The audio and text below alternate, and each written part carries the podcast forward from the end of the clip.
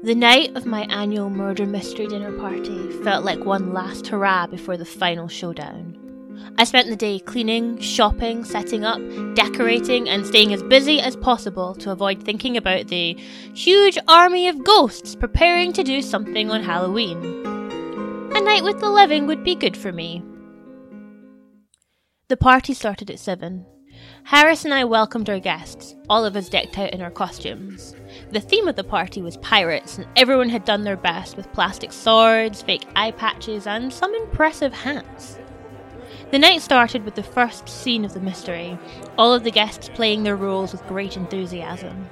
A murder was discovered, accusations were tossed around, and we stopped for our starter. I had already had several glasses of wine and was feeling quite merry. All of the stress of getting ready for the evening was washing away, and any thoughts of the dead were at the back of my mind. We ate, cleared the tables, joked around, and finally settled into Act Two. There's a murderer on the ship! It was the lookout! Or it can't be the lookout! Why not? The lookout is dead too! It was when the second death was announced that I noticed something was changing. One window was opened, with thanks to Francis, to stop the room from overheating from 13 bodies, but the curtains were tightly closed. When we had stopped for the starter, I had been very comfortably warm, and most people had removed their jackets and fake beards to cool down. Now, I was chilly. People near the window seemed to be shivering. I called over to them to shut it and considered turning on the radiator. Harris obligingly leaned over the sofa and pulled the curtain open to reach the window handle. They stopped, their hands still on the curtain, and stared outside. What the hell? Then they gave an exclamation and pulled the curtain wide open, giving us all a clear view of the world outside. It was dark, but the night sky was covered in thick black clouds which churned and swirled as if pummeled by raging winds. Streetlights were flickering in some strange pattern, casting us in and out of the dark. Flashes of lightning lit up the clouds, but didn't seem to touch the ground. It was as if a storm was taking place only above our heads. There was no wind or rain beneath the clouds. It was ominous, more like a warning than a full out attack. We all gave each other bewildered looks, then, as people are wont to do when they've had a drink, decided to laugh it off. Jokes were made about how at least no one's car seemed to be in any danger, and got back to the game. Harris and I looked at each other warily. This was far too early, wasn't it? So, me hearties, who is the killer? Who has shivered the final timbers of two of our crew tonight? It wasn't me. Well, it wasn't me. It has to be one of. At that moment, the lights went out.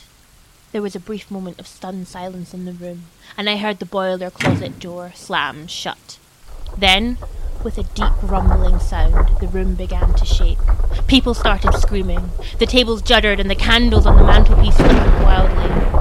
I was knocked off my chair and onto the floor and began crawling out of the living room and towards the bedroom, intent on getting to Francis, hoping that his influence would be able to help, to do anything to stop the shaking. I reached the bedroom, avoiding things falling off the pantry shelves. The bedroom door was shut tight, and I shouted for Francis to help. In the room, I could hear moaning and a strange creaking noise. Behind me, the same sound started, and I turned to look. The front door was shaking, as if something was trying to break it open.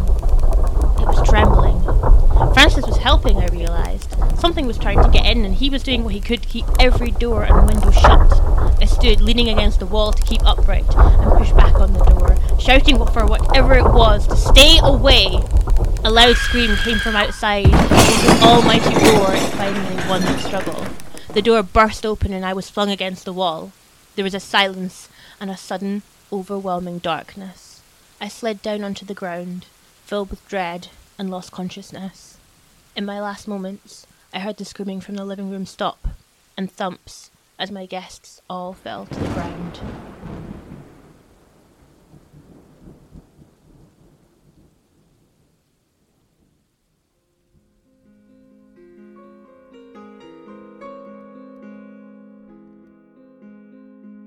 Glasgow Ghost Stories is written and produced by Libby Thomas.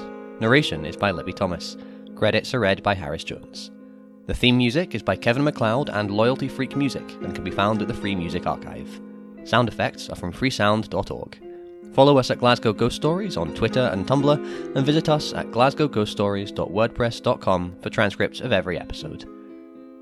Well, that was certainly the scariest party we've ever hosted. If you're waiting for an impending ghost incursion, best be careful about tempting fate. Fingers crossed we'll see you next time. Until then, as always, thanks for listening.